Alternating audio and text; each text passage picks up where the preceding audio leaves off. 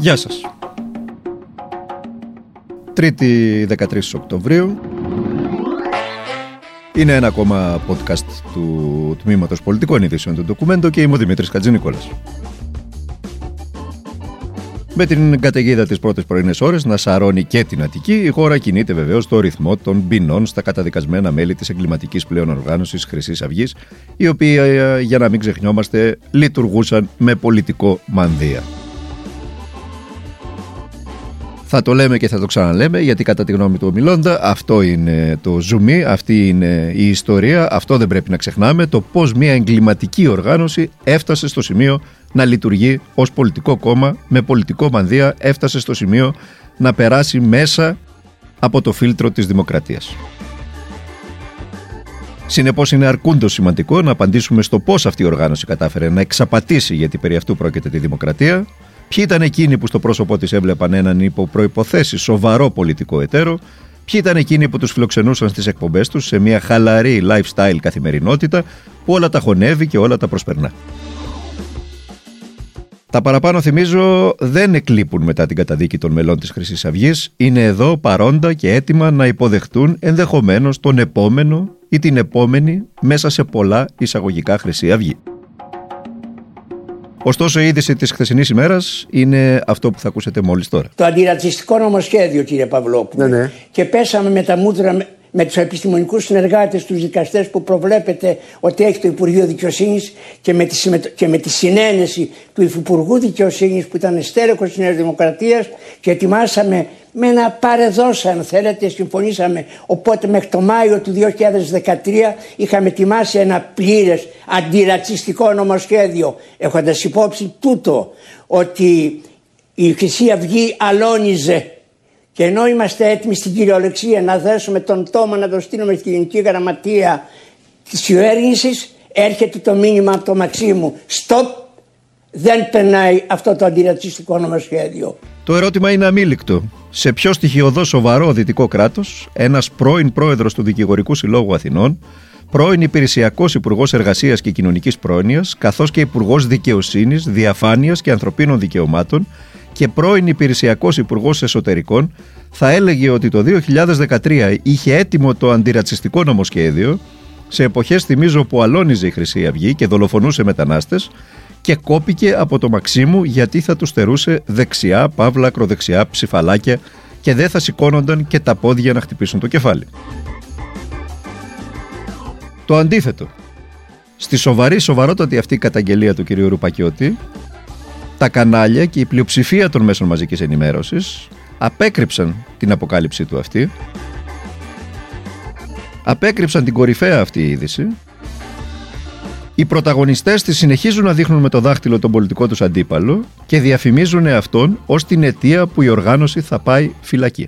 Και τι λέει ο Σαμαράς για αυτά, τι λέει; Έχει συνέσει το τι γίνεται. Όχι, στην αρχή δεν είχε. Τώρα όμως που είδε καλό, αυτός νόμιζε σαν μεγάλο που είναι ότι όλα αυτά τα φοβερά 2% δεν θα πάνε. Που λέω, εγώ σου λέω 20% θα πάνε. Λες ένα Ποιος του να τα κάνει αυτά; Πρώτα απ' όλα φοβάται τον εαυτό του. Επειδή εσεί τον κόβετε από να έχει προβάδισμα το ΣΥΡΙΖΑ. Κόβει ψήφους, εντάξει. Είναι λογικό. Και επειδή, επειδή το κόβουμε ψήφους, δηλαδή να μας βάλει φυλακή. Αυτός ήταν ο γραμματέας του Υπουργικού Συμβουλίου και στενός συνεργάτης του τότε Πρωθυπουργού, Αντώνη Σαμαρά, ο κ. Τάκης Μπαλτάκος, του ανθρώπου του κ. Σαμαρά που έβαλε stop σύμφωνα με τον κύριο Ροπακιώτη στο αντιρατσιστικό νομοσχέδιο επειδή τους στερούσε τα ψηφαλάκια. Τα ακροδεξιά ψηφαλάκια. Αυτά νομίζω δεν χρειάζεται να πούμε κάτι άλλο. Τα γεγονότα είναι εδώ. Παρότι ο δημοσιογραφικός φακός δεν τα φωτίζει, δεν πέφτει πάνω τους για λόγους που είναι λίγο πολύ γνωστοί. Λίστα Πέτσα λέγεται. Αλλά και κάτι ευρύτερο από αυτό.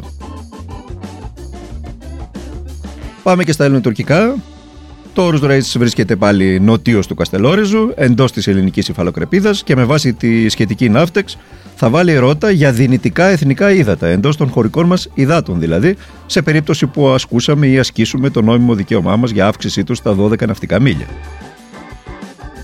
Να θυμίσω ότι η κίνηση αυτή των Τούρκων έρχεται λίγες μέρες μετά τις συζητήσεις και τη συμφωνία στο ΝΑΤΟ για αποκλιμάκωση της έντασης μεταξύ των δύο χωρών και λίγες ημέρες πριν την έναρξη των διερευνητικών επαφών με βάση το σχετικό ρεπορτάζ. Καταρχάς, όσο παραμένουν ε, ε, πλοία όπως το Roots Race στην uh, περιοχή, δεν πρόκειται να πάμε σε διερευνητικές επαφές. Αυτό είναι ξεκάθαρο. Γιατί το αντικείμενο των διερευνητικών επαφών είναι ακριβώς η οριοθέτηση της μόνιμη διαφοράς, που είναι η οριοθέτηση των θαλασσίων uh, ζωνών. Δεν μπορεί όταν θες να συνομιλήσεις για να διευθετήσει αυτή τη διαφορά, κάποιος να δημιουργεί τελεσμένα σε αυτή την περιοχή την οποία καλείσαι να διευθετήσεις. Επομένως, αυτό είναι το ένα ξεκάθαρο θέμα. Αυτός που ακούσατε ήταν ο κυβερνητικός εκπρόσωπος, ο οποίος το πρωί είπε ότι όσο το τουρκικό πλοίο βρίσκεται εντός της ελληνικής υφαλοκρηπίδας, δεν πρόκειται να αρχίσουν οι διερευνητικές επαφές. Λίγο μετά, στην ίδια συνέντευξη, ο κ. Πέτσας είπε ότι το απόγευμα στις δηλώσεις με τον Γερμανό Υπουργό Εξωτερικών, τον κ. Χάικο Μαξ, στο Μαξίμου, ο Έλληνας Πρωθυπουργός θα περιγράψει τις επόμενες κινήσεις της χώρας μας. Μακάρι, λέμε εμείς, για να μάθουμε και τι ακριβώς έχει στο μυαλό της η κυβέρνηση για το τόσο σοβαρό αυτό θέμα. Για την ουσία, το ενδιαφέρον τώρα μετατοπίζεται στην Σύνοδο Κορυφής της προσεχούς Πέμπτης, τόσο για τις σχέσεις της Ευρωπαϊκής Ένωσης Τουρκίας, όσο και κατ' επέκταση της Ελλάδος με την Τουρκία μετά τις τουρκικές ενέργειες στα Βαρόσια και την νοτιοανατολική Μεσόγειο νοτίως του Καστελόριζου. Και συγκεκριμένα, εάν αυτή τη φορά στο τραπέζι των Ευρωπαίων ηγετών θα μπουν επιτέλους οι κυρώσεις προς την Τουρκία. Εμείς το μόνο που μπορούμε να κάνουμε είναι να ανοιχνεύσουμε τις δηλώσεις των Ευρωπαίων αξιωματούχων, όπως για παράδειγμα του επικεφαλής της Ευρωπαϊκής Διπλωματίας, του κ. Ζωζέ Μπορέλ, ο οποίος μετά τη χθεσινή συνεδρίαση του Συμβουλίου Εξωτερικών Υποθέσεων, που πραγματοποιήθηκε στο Λουξεμβούργο, διευκρίνησε πως το θέμα θα συζητηθεί στη Σύνοδο Κορυφής την Πέμπτη.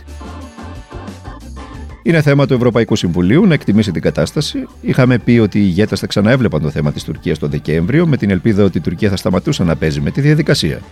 Ωστόσο, δεν είναι αυτή η περίπτωση, οπότε το θέμα της Τουρκίας θα συζητηθεί στην ερχόμενη Σύνοδο Κορυφής. Ήταν η χαρακτηριστική αναφορά του κυρίου Μπορέλ. Ο εκπρόσωπος της γερμανικής καγκελαρίας πάλι, ο κύριος Στέφεν Ζάιμπερτ, από την πλευρά του δήλωσε πως αν υπάρξει εξερεύνηση, αυτό θα ήταν κάθε άλλο παρά εξερεύνηση, εννοεί το ερευνητικό σκάφος, το τουρκικό, που έχει βγει, συνεπώς έχει υπάρξει εξερεύνηση. Αυτό θα ήταν κάθε άλλο παρά βοηθητικό για την περαιτέρω εξέλιξη των σχέσεων Ευρωπαϊκής Ένωση Τουρκία, είπε ο κύριος Ζάιμπερτ. Και μια τέτοια εξέλιξη το τελευταίο Ευρωπαϊκό Συμβούλιο την εξέτασε στα συμπεράσματά του. Πέραν από αυτό, δεν θέλω να κάνω εδώ τώρα εικασίες. Όλα τα παραπάνω θυμίζω εντάσσονται σε μια προσπάθεια να ανοιχνεύσουμε τις προθέσεις των Ευρωπαίων έναντι της Τουρκίας μετά τις κινήσεις της στα Βαρόσια και στο Καστελόριζο. Και επιμένουμε διότι το έχουμε πει πάρα πολλές φορές, το έχει πει και ο Μιλόν, ότι το κλειδί για την τουρκική προκλητικότητα το κρατάει η Ευρωπαϊκή Ένωση. Έχει, διαθέτει τα όπλα εκείνα ώστε να κρατήσει την Τουρκία χαμηλά, να υποχρεώσει την Τουρκία να απόσχει από κάθε προκλητική ενέργεια στην Νοτιοανατολική Μεσόγειο. Και στο Αιγαίο φυσικά. Ο πρόεδρος της αξιωματικής αντιπολίτευσης πάντως, ο κ. Αλέξης Τσίπρας, μετά τη χθεσινοβρεδινή σύσκεψη που είχε στην Κομοδούρο για το σοβαρό αυτό θέμα και για τις εθνικές εξελίξεις, για τις εξελίξεις στα εθνικά, δήλωσε ότι δεν πρέπει να μας εκπλήσουν αυτές οι εξελίξεις. Πριν 10 μέρες δήλωσα ότι ο κ. Μητσοτάκης πέταξε λευκή πετσέτα στη Σύνοδο, είπε ο κ. Τσίπρας. Την ίδια στιγμή ο ίδιος δήλωνε απόλυτα ικανοποιημένο από το αποτέλεσμά της, παρόλο που δεν είχε καμιά αναφορά σε κυρώσεις. Και μέσα σε 10 μέρες συνέχισε ο κ. Τσίπρας, ο Ερδογάν άνοιξε τα βαρόσια και έστειλε πάλι ερευνητικό εντός ελληνικής υφαλοκρηπίδας, ακόμη και εντός των 12 μιλίων των δυνητικών χωρικών μας υδάτων στο Καστελόριζο. Αναρωτιέμαι άραγε ποια είναι η κόκκινη γραμμή για τον κύριο Μητσοτάκη, κατέληξε ο κ. Τσίπρας.